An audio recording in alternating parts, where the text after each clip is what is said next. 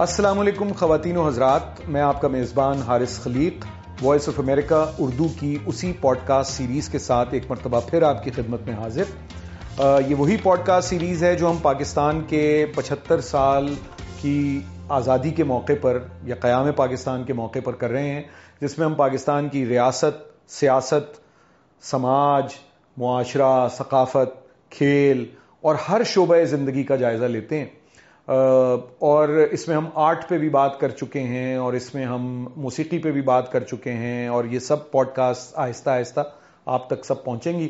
لیکن ایک نہایت اہم شعبہ جس پہ ہم آج گفتگو کریں گے وہ ہے پاکستان میں مزدور اور کسانوں کی تحریکیں۔ مزدوروں اور کسانوں کی تحریکیں۔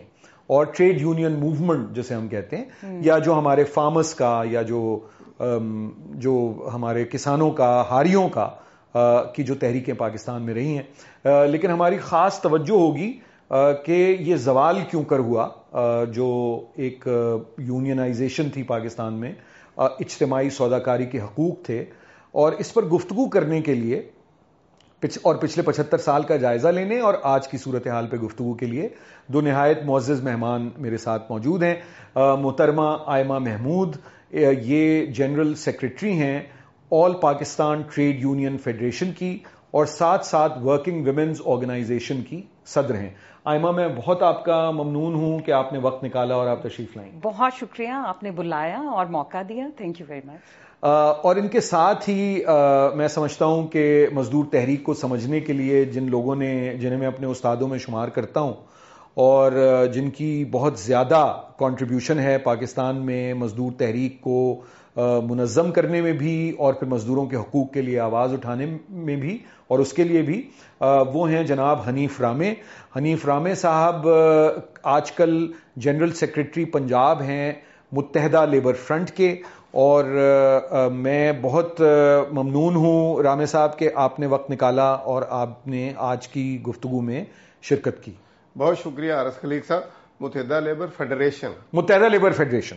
ہاں لیکن آپ چونکہ ذرا فرنٹ پہ رہتے ہیں نا اور جو ایک وہ محاورہ ہے کہ بس مستقل افرنٹ رہتے ہیں مطلب ایک آمادہ رہتے ہیں مزدوروں کے حقوق کے لیے لڑائی لڑنے میں۔ تو وہ منہ سے نکل گیا فرائڈین سلپ کہ متحدہ لیبر فرنٹ۔ تو بہت شکریہ میں اگر آئمہ آپ کی اجازت سے جی رامے صاحب سے ذرا کچھ تھوڑا سا ماضی کی بھی ذرا ان سے احوال جاننے۔ رامے صاحب پاکستان میں جب قیام پاکستان یعنی پاکستان وجود میں آیا تو اس وقت یہاں انڈسٹری بہت کم تھی۔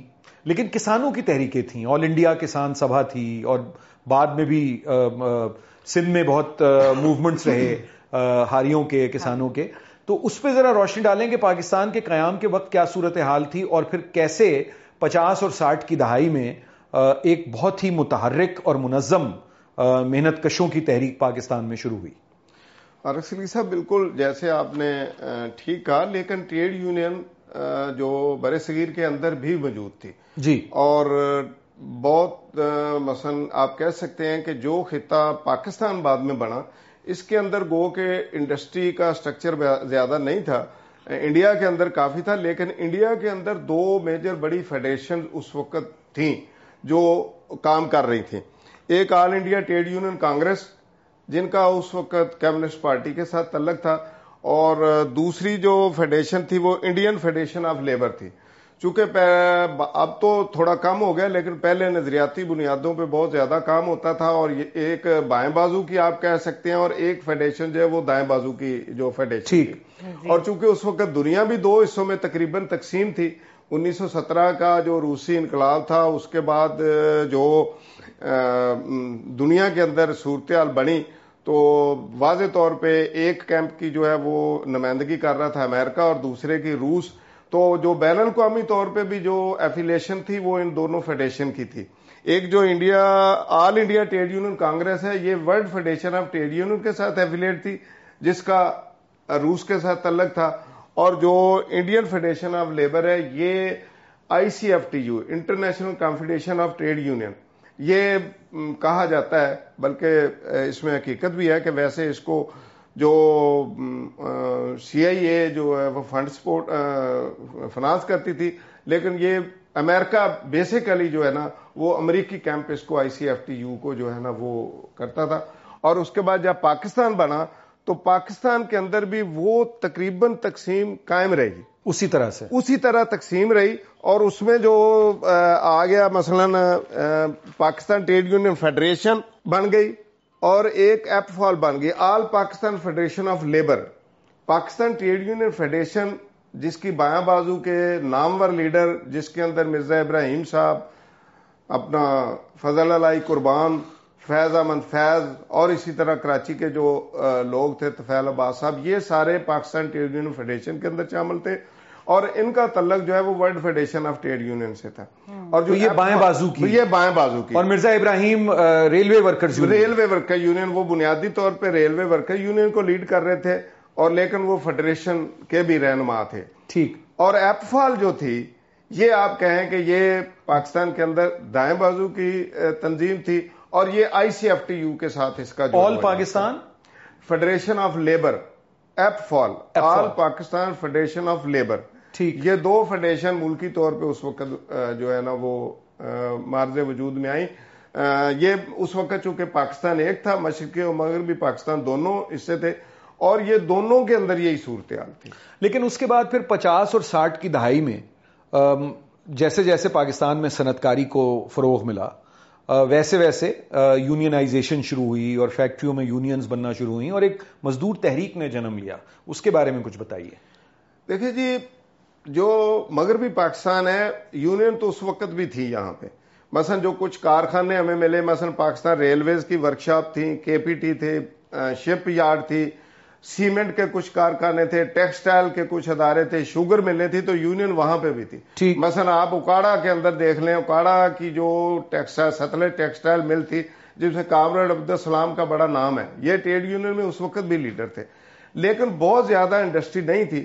لیکن بدقسمتی یہ ہوئی کہ پاکستان کے اندر جو ایک واقعہ آیا انیس سو چورنجا کا، ففٹی فور میں، چونکہ کمیونسٹ پارٹی پہ پابندی لگ گئی کہ جی راول پنڈی سازش کیس کی وجہ سے، اس کی وجہ سے جو بے شمار جو کمیونسٹ پارٹی کے لیڈر، مزدور لیڈر اور طالب علم لیڈر، جن کا کسی نہ کسی شکل میں کمیونسٹ پارٹی سے تعلق تھا یا بائیں بازو کی تحریک سے تعلق تھا، ان سب کو گرفتار کر لیا گیا۔ جس میں مرزا ابراہیم صاحب کو بھی گرفتار کر لیا گیا تفیل عباس صاحب اور بے شمار لوگ جو تھے یہ گرفتار ہوئے۔ تو یہ جو ففٹی ایٹ تک کا دور ہے اس میں کوئی انڈسٹریلائزیشن زیادہ نہیں ہوئی پاکستان کے اندر۔ ٹھیک۔ اگر انڈسٹری لگی ہے تو وہ ففٹی ایٹ کے بعد جب ایوب خان کا مارشل آیا تو پھر زری انہوں نے گرین ریولوشن کے نام پہ انہوں نے زراعت کے اندر بھی بہت ساری تبدیلیاں لے کے آئے۔ زراعت کو انہوں نے بڑا جدید طریقے سے، فارمنگ طریقے سے اس کو کیا۔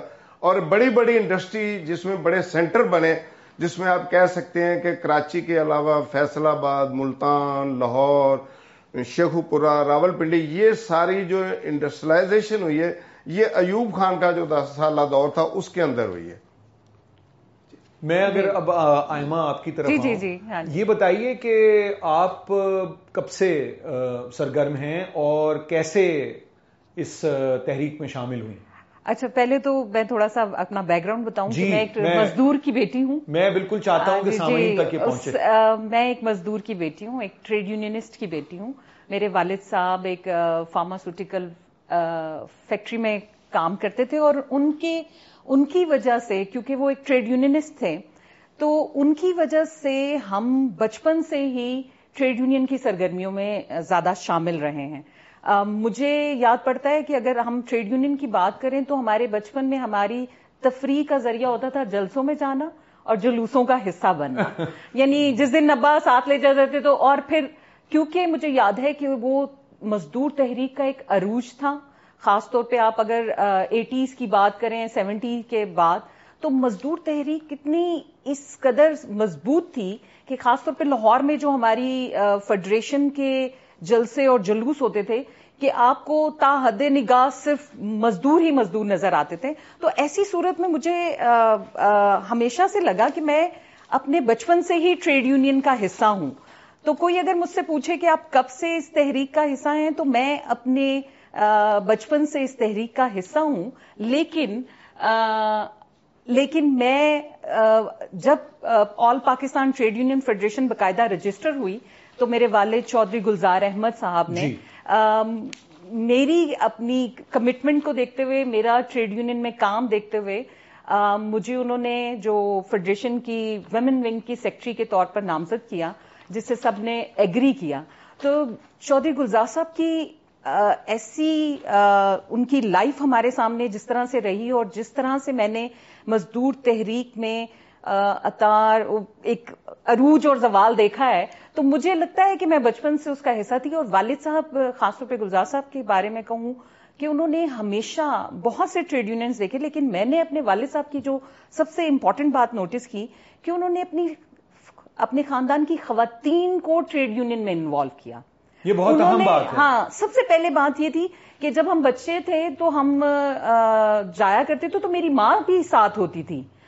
میرے والد صاحب کی بہنیں بھی وہاں شامل ہوتی تھیں۔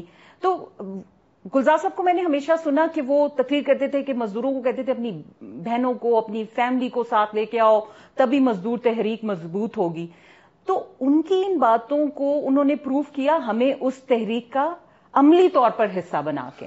تو میں ہمیشہ سے اس تحریک کو اپنے خون میں شامل سمجھتی ہوں اور میں سمجھتی ہوں کہ جب سے ہم نے جیسے ابھی رامے صاحب آپ ایک تو میں شکر گزار ہوں آپ نے ہمیں مجھے رامے صاحب کے ساتھ بلایا ہے کہ ایک جو سینتالیس سے پہلے سے لے کے اب تک کی بات کر رہے ہیں۔ ویسے رامے صاحب اتنے پرانے نہیں ہیں جتنی پرانی باتیں کرتے ہیں۔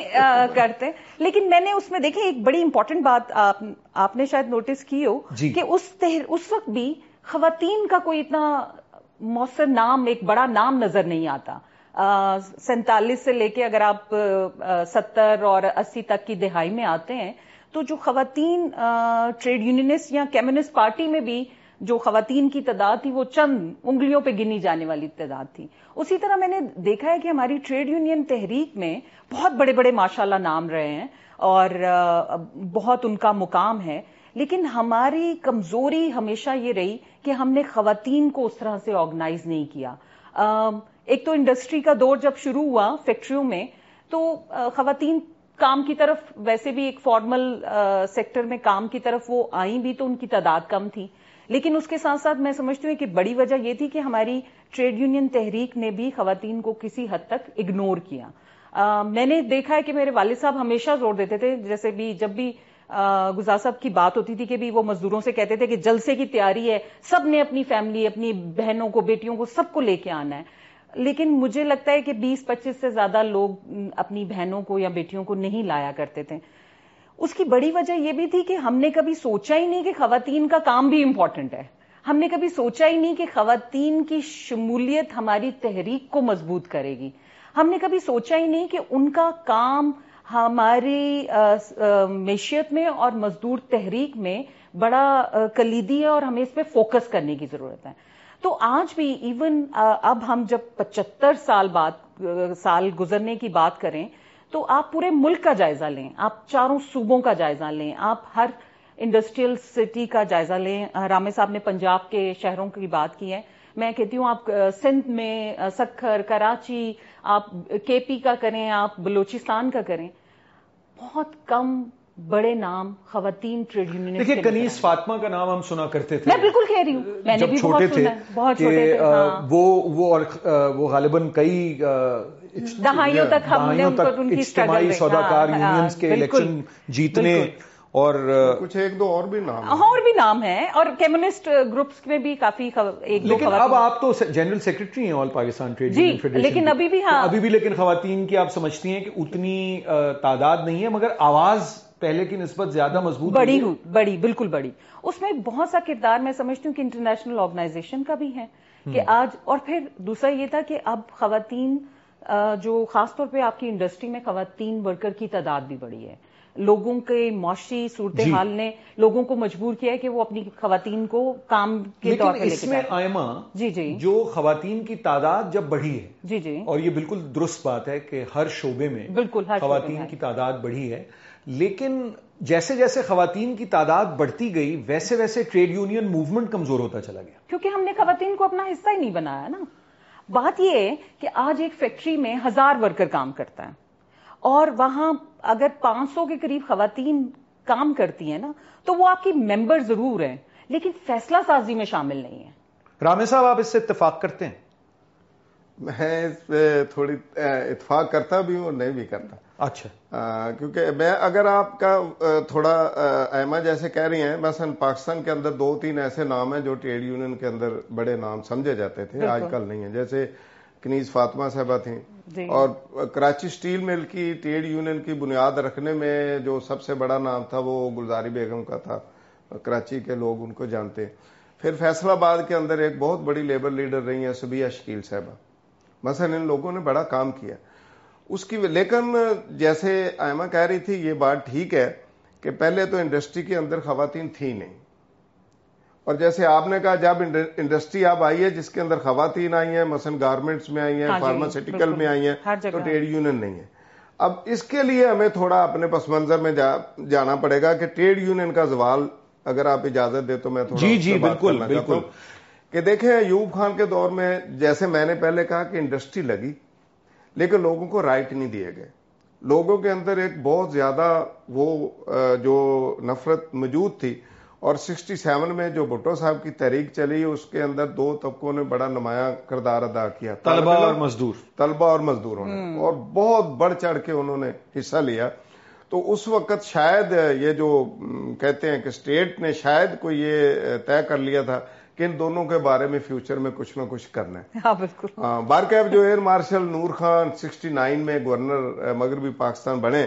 تو انہوں نے لیبر لیڈروں کو بلایا اور چونکہ لیبر لیڈروں نے اس وقت بڑی ہڑتالیں اور مختلف موومنٹ میں حصہ لیا تھا، تو پہلی دفعہ آپ یہ کہہ لیں کہ جو انیس سو چھبیس کا جو ڈسپیوٹ ایکٹ تھا، اس کے بعد پہلی دفعہ پاکستان کے اندر industrialisation ordinance I R O nineteen sixty nine آیا، انیس سو انہتر، جو باقاعدہ ٹریڈ یونین کو ریگولیٹ کرتا تھا اور یونین کی رجسٹریشن کا کلیکٹو بارگیننگ کا جو تصور تھا، یہ انیس سو انہتر میں آیا۔ بارکیف جو اصل میں جو عروج ٹریڈ یونین کو آیا، وہ بھٹو صاحب کے دور میں آیا چونکہ دسمبر انیس سو اکہتر میں بھٹو صاحب کی حکومت آئی اور سیونٹی ٹو کے بعد جو ہے، وہ باقاعدہ ٹریڈ یونین کا ابتدا شروع ہو گیا، آغاز ہو گیا اور بعض جگہ پہ مس یوز بھی ہوا کہ ایک کی بجائے چار چار ٹریڈ یونین بننا شروع ہو گئی۔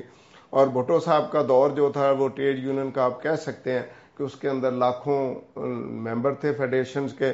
ہزاروں کی تعداد میں لوگ جلوس نکالتے تھے۔ یوم مئی کی چھٹی پہلی دفعہ بھٹو صاحب کے آنے کے بعد یکم مئی کی جو سرکاری طور پہ منانا شروع ہوا اس دور میں ہوا۔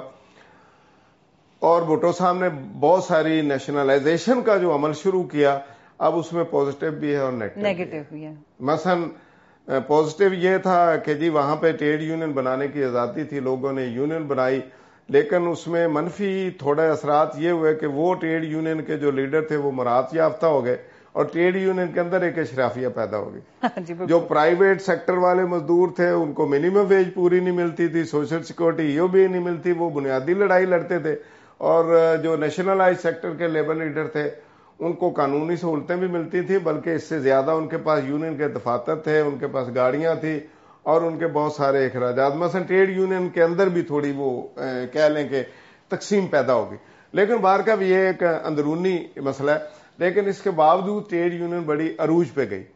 اور سیونٹی سیون میں ضیاء الحق کا جو مارشل لا لگا، تو اس کے بعد چونکہ طلبہ کو تو انہوں نے پہلے ٹریڈ یونین پہ پابندی لگا، طلبہ کی یونین پہ تو انہوں نے پہلے ہی پابندی لگا دی تھی۔ لیکن جب یہ آیا جولا کی اللہ کے اندر انہوں نے سب سے پہلا مزدوروں پہ جو وار کیا وہ کالونی ٹیکسٹائل مل میں کیا سیونٹی ایٹ میں ملتان ملتان میں۔ ملتان میں۔ مثلا ایگزیکٹ فگر تو نہیں بتائی جا سکتی لیکن ایک اندازے کے مطابق لوگ کہتے ہیں کہ کوئی ایک سو چالیس کے قریب وہاں پہ مزدور شہید ہوئے۔ اور وہ پہلا سمجھ لیں کہ مارشاء اللہ کا مزدوروں کے لیے یہ الٹیمیٹ لیکن رامے صاحب میں آپ سے جی، جی۔ آپ کو یہاں اگر قطع کلام ہو ہو گیا ہے بلکہ میں نے خطا کر دیا آپ کا کلام۔ جی، لیکن پوچھنا مجھے آپ سے یہ تھا کہ بھٹو صاحب نے یعنی بہت انقلابی اقدامات اٹھائے اور بنیادی سہولیات ایک بڑے طبقے تک پہنچی مگر پھر سائٹ میں اور لانڈھی میں مزدوروں پہ فائرنگ بھٹو صاحب کے زمانے میں کیوں ہوئی؟ یہ بات بہت چپتی ہے مزدور تحریک کے لوگوں کو۔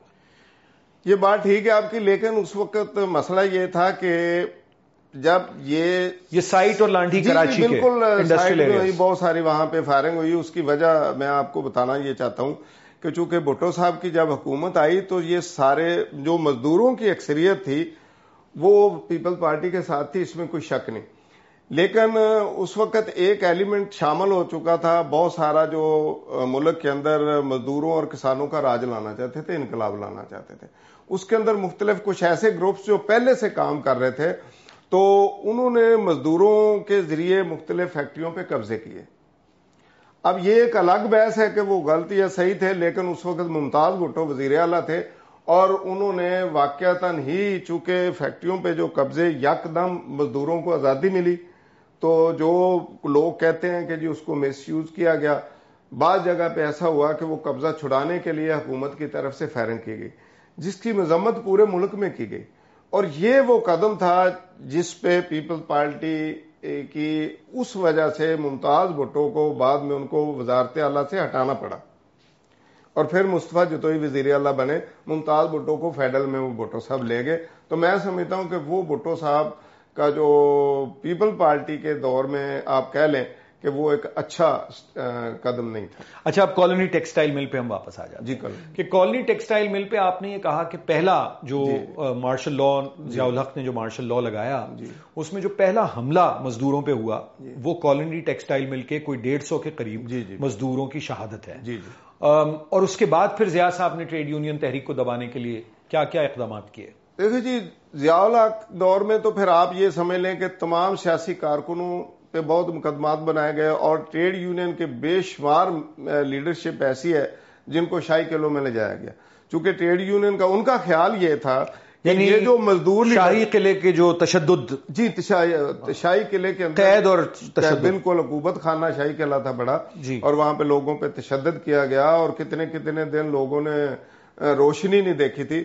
اور ضیاء مارشاء اللہ کا یہ ان کا اپنا ایک نقطہ نظر تھا کہ یہ جو مزدور ہیں، یہ پیپل پارٹی کے لوگ ہیں۔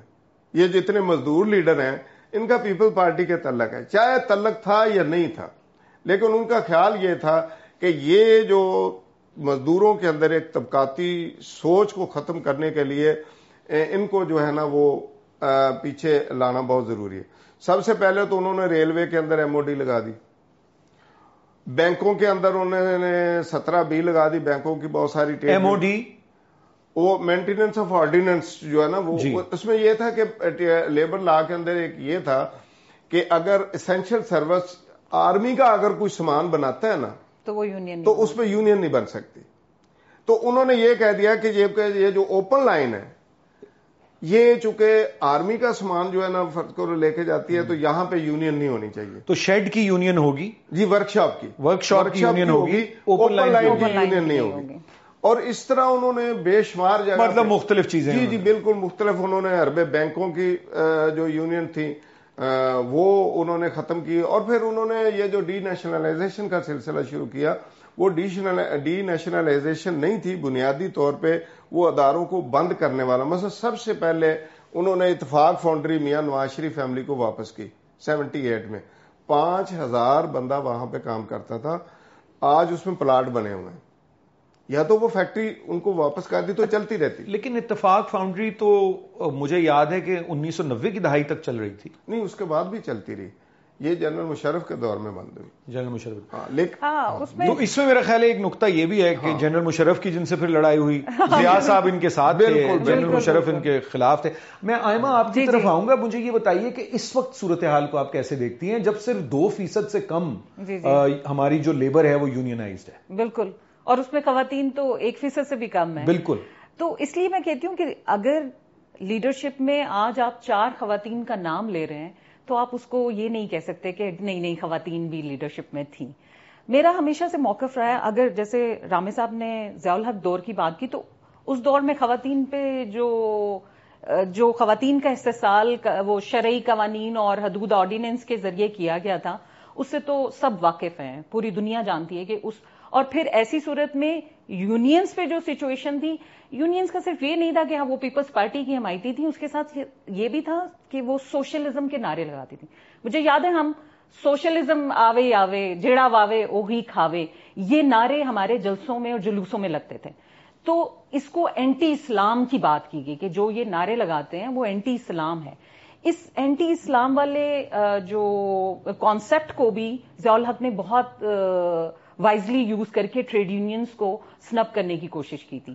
اور خواتین تو پہلے ہی اس میں ایسے سال کا شکار تھیں لاز ایسے بنے ایسی صورتحال میں ایون والد صاحب چودھری گلزار صاحب جس فیکٹری میں کام کرتے تھے فارماسوٹیکل وہ بھی زیادہ دور میں بند کی گئی۔ اس کو بند کیا گیا باقاعدہ۔ اور وہاں ایک آرمی ریٹائرڈ آرمی آفیسر کو لایا گیا، جس نے ٹریڈ یونین کو ختم کیا۔ اور اس کے بعد اس فیکٹری کو ایک ڈفرنٹ طریقے سے کچھ عرصے تک چلایا گیا، لیکن وہاں سے یونینزم کو پوری طرح ختم کیا گیا۔ اس میں ایون مذہبی جماعتوں کو پرموٹ کیا گیا، ان کی ٹریڈ یونینز کو بھی بڑھاوا دیا گیا کہ اسلامک ٹریڈ یونینزم کو فروغ دیا جائے اور یہ سوشلسٹ اور کیمونسٹ نعرے لگانے والی ٹریڈ یونینز جو اپنا حق مانتی ہیں، ان کو تو انہوں نے بالکل ہی اسٹیٹ مخالف، اسلام مخالف سارا ایک تصور دیا۔ ایسے میں ہم خواتین کے لیے جگہ ہی بہت کم رہ گئی تھی۔ اور پھر جو انڈسٹریلائزیشن کا پروسیس تھا، اس میں جو پرائیویٹائزیشن کے عمل کو ضیاء الحق صاحب نے متعارف کروایا اور پھر گلوبلائزیشن کا کانسیپٹ پوری دنیا میں آیا اور پھر جو آپ نے ڈبلو ٹی او کے ایگریمنٹس کیے، تو آپ کے معیشت کی نوعیت ہی بدل گئی۔ اب انفارمل اکانومی نے ایک نیا چہرہ دیا اور فیکٹری سے نکل کے گھروں میں لیبر چلی گئی۔ اور جو ایون فیکٹری میں لیبر تھی، وہ بھی کانٹریکٹ لیبر آ گئی۔ اب فیکٹریوں میں خواتین کام کر رہی تھی پر وہ فیکٹری ورکر نہیں تھی تو آپ ان کو یونین میں کیسے شامل کریں گے؟ کیونکہ وہ تو فیکٹری، وہ تو سب کانٹریکٹر کی ورکر ہیں۔ وہ فیکٹری میں کام کرتے ہوئے بھی پھر، اس میں پھر بات کی گئی بھی، ٹھیکیداری نظام کے خلاف بات کی گئی۔ ہم نے کہا جی یہ نظام جس میں کسی بھی مزدور کا استحصال ہوتا ہے، اس کو ختم کرو۔ بڑی لمبی جدوجہد اور ویجز بھی پوری نہیں ہے۔ دیگر سہولیات تو چھوڑیں اجرت پوری نہیں ملتی۔ آپ پاکستان کو دیکھیں یہ جو مرد اور عورت کی ویج کا جو تنخواہوں کا جو فرق ہے اب ملک ایک پچہتر ممالک میں سے ہم چھیاسٹھویں سکسٹی سکس نمبر پہ ہیں کہ ہماری اتنا فرق ہے خواتین اور مرد کا۔ جن پچہتر ممالک کا ڈیٹا ڈیٹا ہے کہ ان میں مرد اور عورت کی تنخواہ میں کتنا فرق ہے۔ ہمارا نمبر اس پہ چھیاسٹھویں نمبر پہ ہیں پاکستان۔ اور اگر آپ جینڈر کے حوالے سے جینڈر اکوالٹی کے حوالے سے دیکھیں تو ماشاء اللہ ہم تو نیچے سے ہم نیچے سے اوپر ہیں جی، نیچے جی۔ سے ہم ٹاپ کرتے ہیں۔ صرف میرے خیال میں افغانستان اور چارڈ وہی ہم سے پیچھے ہیں۔ اب ایسی صورت حال میں میں کہتی ہوں کہ ٹریڈ یونین کو کہنا کہ وہ زوال پذیر کیوں ہوئی تو یہ تھوڑا مجھے سوال سمجھ نہیں آتا کہ آپ گلوبلائزیشن کو دیکھیں آپ اپنے ملک کے مارشل لا کو دیکھیں آپ انفارمل سیکٹر کو دیکھیں آپ کی forty four percent labour force agriculture میں ہے کوئی قانون ان پہ لاگو نہیں وہ ہم کسانوں پہ بھی بات کرتے ہیں۔ ہاں۔ لیکن آئمہ مجھے یہ بتائیے کہ یہ آپ نے جیسے بین الاقوامی فیکٹرز بہت سے بیان کیے کچھ تو ہمارے اپنے منفرد یونیک مطلب جو ہے پاکستان کے اپنے مسائل ہیں۔ کچھ آپ نے بیان لیکن آپ یہ دیکھیے میں ابھی آپ برطانیہ میں کچھ عرصے پہلے تھا جی۔ تو وہاں سٹرائک ایکشن چل رہا تھا جی بالکل ٹرانسپورٹ کا۔ بالکل اور جب میں ایک زمانے میں جب وہاں کچھ عرصے کے لیے کام کرتا تھا تو ایک ہماری اب اس کو نام بدل گیا ہے لیکن اس وقت transport and general workers union کہلاتی تھی میں بھی اس کا رکن تھا۔ اور تمام اداروں کے لوگ کسی نہ کسی یونین کے رکن ہوا کرتے بالکل بالکل۔ فرانس میں آپ اسی طرح سے دیکھتے ہیں امریکہ میں آپ اسی طرح سے دیکھتے ہیں۔ ظاہر ہے جیسے رامے صاحب نے کہا کہ ان یونینز کی اور فیڈریشنز کی اپنی اپنی اشرافیہ بھی ہے امریکہ میں تو خاص طور پر ہے۔ لیکن ہم یہ دیکھتے ہیں کہ وہاں اس گلوبلائزیشن کا اثر وہاں تو نہیں ہوا اتنا جتنا ہمارے ہاں ہوا۔ تو اس کی کیا وجہ ہے سمجھ میں نہیں میں نہیں کہتی کہ ہوا نہیں۔ اس میں اچھا، تھوڑا سا وہاں بھی ہوا ہے۔ ڈیفینیٹلی ہوا ہے کیونکہ آپ آپ کی ملٹی نیشنل کمپنیاں اپنا کام اٹھا کے کہاں لے کے آئی ہیں؟ سبلیٹ کیا ہے انہوں نے بالکل۔ گلوبلائزیشن کا جتنا فائدہ ان بڑی بڑی بین الاقوامی کمپنیوں نے اٹھایا ہے کون نہیں جانتا۔ اور اس سے جتنا سفر لیبر فورس نے کیا ہے اس کا بھی اندازہ سب کو ہے۔ اب دیکھیں ہم اگر بات کریں آئی ایل او کا اس میں اس میں میں سوچتی ہوں کہ آئی ایل او کے رول کا تو میں سمجھتی ہوں انٹرنیشنل لیبر آرگنائزیشن اس میں کچھ جگہوں پہ میں ان کو اپریشیٹ کرتی ہوں کہ جیسے وومن پارٹیسپیشن کے حوالے سے جینڈر اکویلٹی کے حوالے سے منیمم ایکول منیمم ویج کے حوالے سے ان کے جو کنونشن ہیں جن کو پاکستان 35 کنونشن پاکستان نے بھی ریٹیفائی کر رکھے ہیں جس میں خواتین کے حوالے سے بھی کور کنونشن بھی ہم نے جو کلیکٹو بارگننگ کا بھی ہے ہم نے وہ ریٹیفائی کر رکھے ہیں۔ لیکن میں ان کو یہ کریڈٹ دیتی ہوں کہ ہاں اس کی وجہ سے ٹریڈ یونینز میں خواتین کو تھوڑا سامنے آنے کا موقع ملا، کیونکہ بین الاقوامی تنظیموں نے یونینز پہ زور ڈالا کہ آپ اپنی خواتین ورکرز کو ریپرزینٹیشن دیں۔ تو کچھ جگہوں پہ چاہتے نہ چاہتے دینی پڑی۔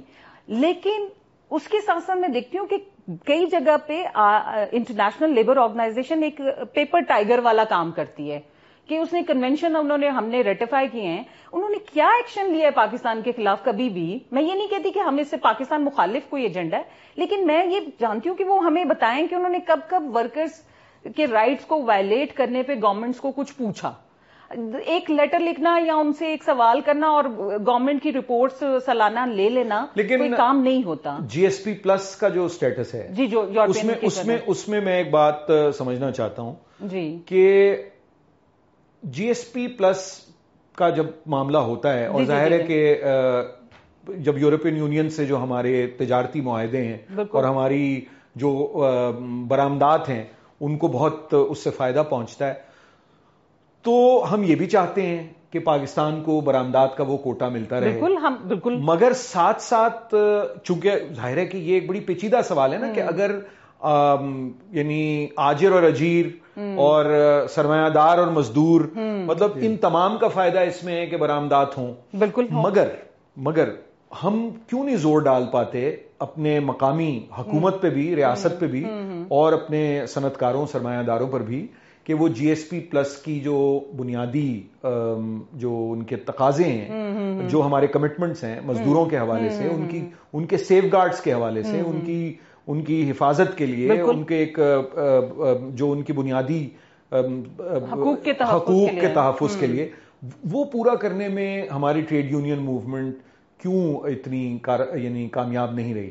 اچھا ویسے تو بیسکلی میں اس میں ٹریڈ یونین کو الزام دینے پہ تھوڑا سا اعتراض کروں گی پرابلم الزام نہیں ہے۔ میں تو سمجھنا چاہتا ہوں تھوڑا سا میں اس پہ کہتی ہوں کہ نہیں یہ اکثر کہا جاتا ہے؟ میں آپ کی بات نہیں کر رہی ہوں، میں یہ کہہ رہی ہوں کہ یہ کہا جاتا ہے کہ ٹریڈ یونینز ناکام ہیں اس میں۔ آپ مجھے بتائیے، آپ نے خود بھی کہا تھا دو فیصد آرگنائز ورکر ہے اب وہ دو فیصد آرگنائزڈ ورکر اس ملک کے جو آباد لیبر فورس کے حوالے سے نواں بڑا ملک ہے، اس کے تمام ورکرز کا تحفظ کیسے کر سکتا ہے؟ آرگنائز ورکر، میں اس کی بات کروں لیکن اس کے باوجود بھی آج جب جی ایس پی پلس کے حوالے سے ہم بات کرتے ہیں کہ مزدوروں کے حقوق کا تحفظ نہیں ہو پا رہا، تو ہم یہ ہمیشہ حکومت پہ واضح کرتے ہیں کہ دیکھیے، ہم اس سہولت کے خلاف نہیں ہیں۔ جب ہم بات کرتے ہیں کہ یہ جی ایس پی پلس کے جو تقاضے ہیں، ان کو پورا نہیں کیا جا رہا، تو ہم یہ نہیں کہتے کہ یہ واپس لے لو۔ ہم یہ کہتے ہیں کہ جو سہولت اس ملک کا سرمایہ دار یا اس حکومت اٹھا رہی ہیں جی ایس پی پلس کے سٹیٹس کا اس کا جو سمر ہے وہ مزدوروں تک بھی پہنچنا چاہیے۔ اس میں میں سوچتی ہوں کہ حکومت، یورپین یونینز اور جو ہماری آرگنائزڈ لیبر یونینز ہیں، اس کے ساتھ ساتھ میڈیا۔ اس کا بڑا امپورٹنٹ کردار ہے کہ وہ یہ شو، وہ بتائیں عام عوام کو، حکومتوں کو کہ یہ جو سہولتیں ہیں، یہ جو انٹرنیشنل ایگریمنٹس ہیں، ان کے کیا پازیٹو اور نیگیٹو افیکٹ ہیں۔ آپ پازیٹو دیکھیں تو وہ سرمایہ داروں تک تو بہت نظر آ رہے ہیں۔ لیکن لیبر فورس پہ آئے تو وہ آخر میں آ کے شاید کچھ کترا ہی بچ جاتا ہے۔ لیکن میں سمجھتی ہوں کہ پھر بھی ان انٹرنیشنل ایگریمنٹ کے باعث آج حکومتیں خواتین کی بات بھی کر رہی ہیں۔ آج حکومتیں جب یورپین ڈیلیگیشن آتا ہے تو بتاتا ہے جی ہم نے اتنی فیصد خواتین کو رجسٹر کیا ہے، اتنی فیصد خواتین سوشل سیکیورٹی سے ہیلتھ کا فائدہ لے رہی ہیں، اتنی خواتین انڈسٹری میں کام کر رہی ہیں۔ تو سم ہاؤ حکومتوں کو اور ٹریڈ یونینز کو اور لیبر آرگنائزیشنز کو یہ سوچنا پڑتا ہے کہ ہمیں لیبر میں یہ جو جینڈر اکوالٹی جینڈر ڈسکرمنیشن ہے اس کو ختم کرتے ہوئے اکوالٹی کی طرف آنا ہے تبھی ہماری تحریک مضبوط آئمہ آپ سے اب آپ نے کسانوں کی تحریک کا ذکر کیا جی بالکل تو اس کے بارے میں بھی کچھ بتائیے اور کسان خواتین کے بارے میں بھی کچھ بتائیے۔ دیکھیے ویسے تو اس کے حوالے سے آپ کو ایک علیحدہ پروگرام کرنا چاہیے۔ ہاں بالکل کرنا چاہیے۔ اور ہو سکتا ہے نہیں نہیں ہو سکتا ہے آئندہ جا کے کریں بھی۔ بالکل لیکن اس پوڈ کاسٹ سیریز میں ہماری کوشش یہ ہے کیونکہ یہ پچہتر سال سے متعلق ہے کہ کوشش ضرور کریں کہ تمام جو شعبے ہیں اس کے بنیادی آگاہی میری بھی ہو جائے اور ہمارے سامعین کی بھی ہو۔ دیکھیے اب جیسے میں نے پہلے بھی کہا کہ فورٹی فور پرسینٹ پاپولیشن تو آپ کی لیبر فورس تو ریلیٹ ہی سکس پرسینٹ نہیں نہیں نہیں labour force labour force forty twenty six percent of the G D P ہے اور فورٹی فور پرسینٹ چوالیس فیصد لیبر فورس ہماری ایگریکلچر سے وابستہ ہے۔ ایگریکلچر سب آ جاتے ہیں سب آ جاتے ہیں ریلیٹڈ ریلیٹڈ آ جاتے ہیں۔ ٹھیک۔ اب اس میں ہماری سیونٹی فائیو پرسینٹ جو ویمن لیبر فورس ہے وہ بھی ایگریکلچر سے ہیں۔ انفارمل سیکٹر میں بھی ہماری خواتین ایٹی پرسینٹ وہاں کام کر رہی ہیں۔ اب آپ اس ساری صورتحال میں دیکھیں کہ ان پہ کوئی لیبر لاس کا اطلاق ہی نہیں ہے۔ تو جو موومنٹس ہماری چلی ہیں، وہ صرف اور صرف موبلائزیشن کی وجہ سے چلی ہیں۔ ان کو اسٹیٹ اور اس ملک کے قانون نے تحفظ نہیں دیا۔ سب سے پہلے جب ہم ایگریکلچر ورکرز کی موومنٹس کی بات کریں گے، تو انہوں نے اپنے اتحاد اور اپنی آگاہی اور اپنے کٹ سے لڑائی لڑی ہے۔ ہم لیبر موومنٹ والوں کو پھر بھی کوئی جیسے فیکٹری ایکٹ تھا اور لیبر لاس ہیں ای او بی آئی ہے سوشل سیکیورٹی ہے ہم بہت ورکر ویلفیئر فنڈ ہیں۔ ہم ان کے لیے لڑائی لڑتے ہیں۔ یعنی ہمارے کسان مرد اور عورت کا کوئی پرسان حال نہیں ہے۔ رامے صاحب اس پہ میں چاہوں گا کہ آپ بھی کچھ گفتگو کریں۔ کیونکہ دیکھیں ہمیں یاد ہے ٹوبا ٹیکسنگ میں ایک کسان کانفرنس ہوئی تھی میرا خیال ہے۔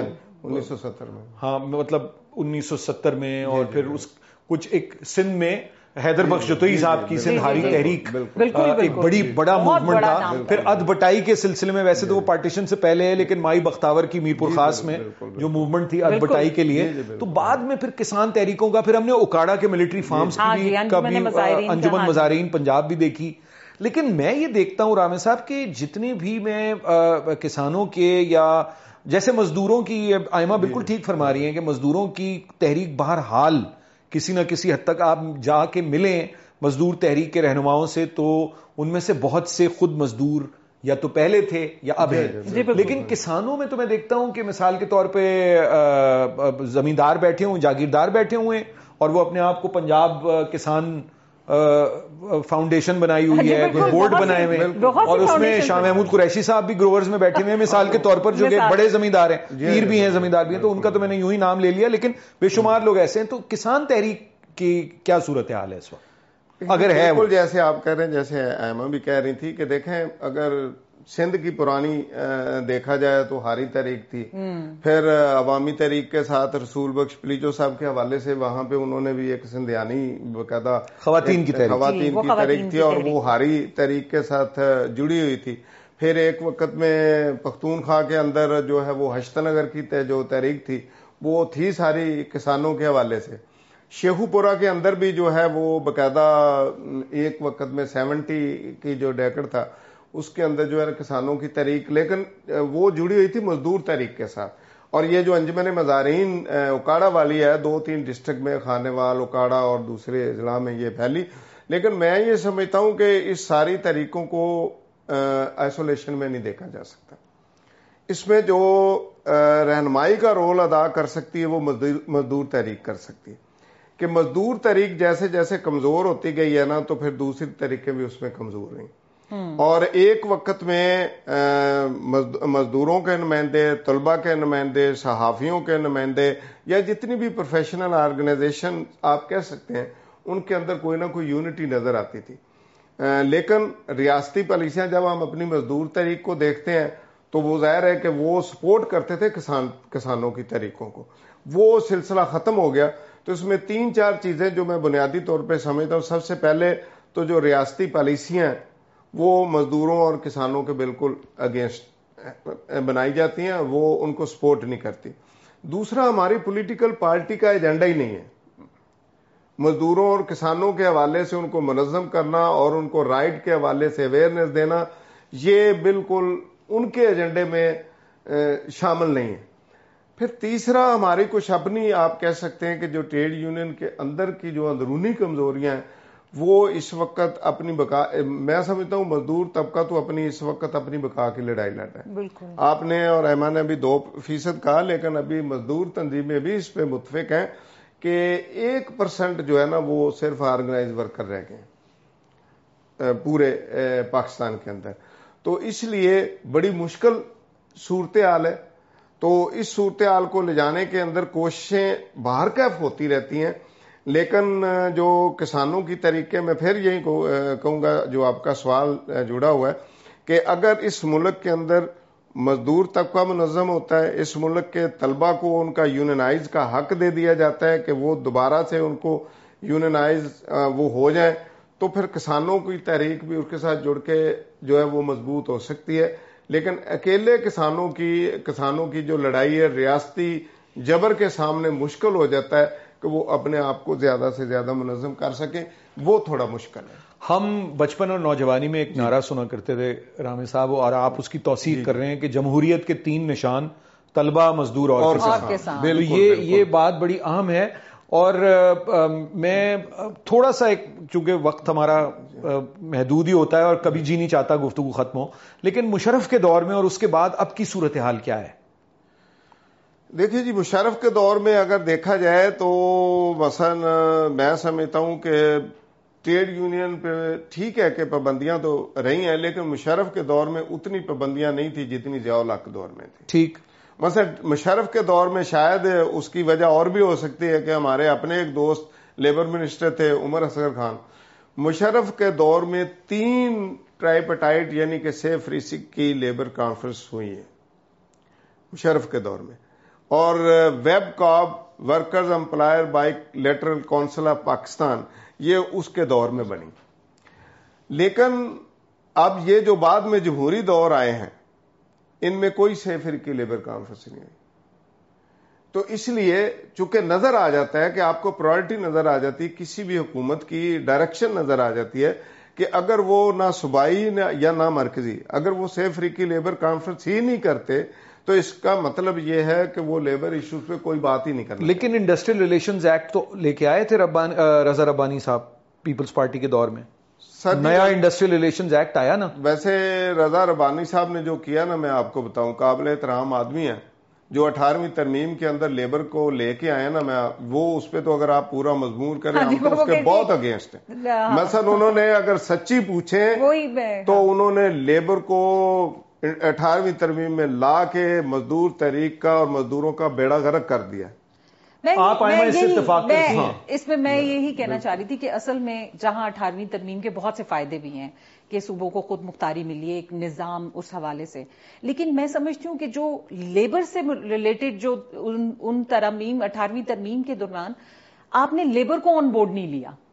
آپ نے ان سے کوئی کنسلٹیشن نہیں کی۔ اب مسئلہ یہ ہوا کہ اس کے بعد اس کا مطلب یہ ہوا کہ اٹھارہویں ترمیم کے بعد لیبر جو ہے وہ ایک صوبائی سبجیکٹ بن گیا۔ بالکل۔ پاکستان کے جو چاروں صوبے ہیں یا اسلام آباد گلگت بلتستان آزاد جموں کشمیر ان میں رہنے والے جو ان میں جو کام کرنے والے محنت کش جی، ہیں مزدور جی۔ ہیں کسان ہیں وہ اپنے صوبے تک جی بالکل۔ سب اور صوبوں کی اپنی لیجسلیشن ہوئی۔ سب ہر صبح اپنے اپنے رولز اینڈ ریگولیشن بنانے کے لیے خود مختار ہوا۔ پہلے تو کچھ عرصہ تو منیمم ویج میں بھی ڈفرنس رہا لیکن اب ایک ہی ہو گئی ہے تقریباً تمام صوبوں میں۔ سندھ میں پہلے ڈفرینٹ تھی، پنجاب میں ڈفرینٹ تھی۔ تو اس کے ساتھ ساتھ صرف یہ نہیں کیا کہ صوبوں تک میں دوں اب ہوا کیا کہ جو نیشنل انسٹیٹیوشن سے لائک ریلوے ہے، وابڈا ہے، ان کی ٹریڈ یونین کا سٹیٹس ڈفرینٹ ہوا۔ پھر جو صوبوں میں تھی ان کا ڈفرینٹ گئی۔ اس میں جی۔ میں یقین کریں ایس صاحب یہ جو میں اوور آل اٹھارہویں ترمیم کی بات نہیں کرتا۔ میں لیبر کے حوالے سے بات دیکھیں انہوں نے کیا کیا؟ پیپل پارٹی نے۔ اٹھارہویں ترمیم کے اندر لیبر سبجیکٹ کو لے کے آئے۔ حالانکہ جہاں پہ بین الاقوامی معاہدات ہوتے ہیں آئی ایل او کے کنونشن تھے ان کو اٹھارہویں ترمیم کے اندر لے کے ہی نہیں آنا چاہیے تھا۔ بغیر مشاورت کے لے کے آئے اور پھر اس کو مکمل نہیں کیا۔ بدقسمتی یہ ہے کہ جو دو میجر ادارے ہیں ورکر کے ورکر ویلفیئر فنڈ اور ای او بی آئی او بی آئی انہوں نے صوبوں کو جانا تھا۔ Employees old age benefit institution اور پاکستان ورکر ویلفیئر فنڈ۔ یہ بڑی بنیادی جو ہے نا ورکر کے لیے ویلفیئر کے ادارے انہوں نے کیا کیا؟ ان کو ایگزیکٹو آرڈر کے ذریعے اپنے پاس رکھ لیا سب سے پہلے تو اٹھارہویں ترمیم کی وائلیشن اس وقت کی پیپل پارٹی نے کی زرداری صاحب نے کی۔ کہ صدارتی آرڈیننس کے ذریعے اپنے پاس رکھ لیا۔ جی۔ آج تک آج تک ہم اس کو بھگت رہے ہیں۔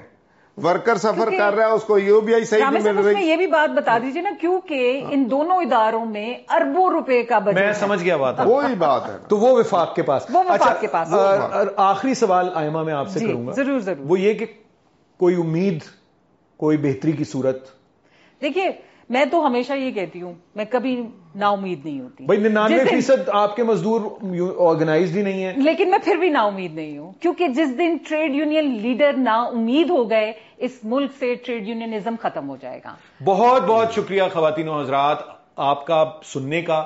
اور یہ جو میرے مہمان ہیں آئمہ محمود صاحبہ general secretary all Pakistan trade union federation آپ نے وقت نکالا آپ تشریف لائیں بہت ممنون ہوں۔ حنیف رامے صاحب متحدہ لیبر فیڈریشن کے پنجاب کے جنرل سیکرٹری دیکھیے اس دفعہ میں نے فرنٹ نہیں کہا۔ جی شکریہ۔ لیکن آپ کی گفتگو سے آخر میں دوستوں کو اندازہ ہو گیا ہوگا سننے والوں کو کہ میں ٹھیک ہی کہہ رہا تھا۔ جی تو یہ آپ کا تو بہت شکریہ۔ آپ نے بہت معلومات میں ہم سب کی اضافہ کیا اور ایک بڑی تاریخی طور پر تحریک کیسے چلی اس میں عروج و زوال کی کیا کہانی ہے۔ اور امید ہم یہی کرتے ہیں کہ پاکستان کے محنت کشوں کے حالات مزدور کسان ان کے حالات بہتر ہوں اور یہ ایک مساویانہ سماج ترتیب دینے میں پاکستان کی ریاست اور پاکستان کے عوام کامیاب ہوں۔ بہت بہت شکریہ۔ تھینک یو ویری مچ اس پوڈ کاسٹ میں پیش کی جانے والی گفتگو شرکا کی ذاتی رائے پر مبنی ہے۔ وائس آف امریکہ کا اس سے متفق ہونا ضروری نہیں۔ پاکستان کی آزادی کے پچہتر سال۔ اس موقع پر وی او اے اردو آپ کے لیے ایسی کہانیاں اور گفتگو لا رہا ہے، جن میں بات ہوگی پاکستان کے سیاسی، ثقافتی اور معاشرتی تنوع کے ہر پہلو پر۔ ہم پیش کریں گے مختلف نقطۂ نظر اور فکر انگیز خیالات۔